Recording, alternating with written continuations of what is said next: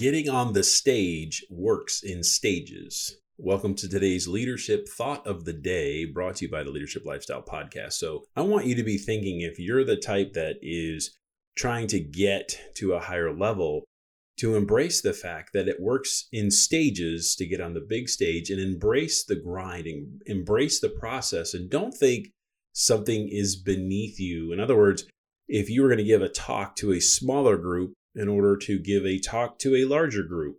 How do you prove yourself? What stages are you going to go through in order to get to the higher stage? And by the way, while you're doing that, you're really learning what does work and what doesn't work so you can get better at what you do because getting to the big stage takes smaller stages to get there. And that's what everybody goes through, no matter how big you think they are.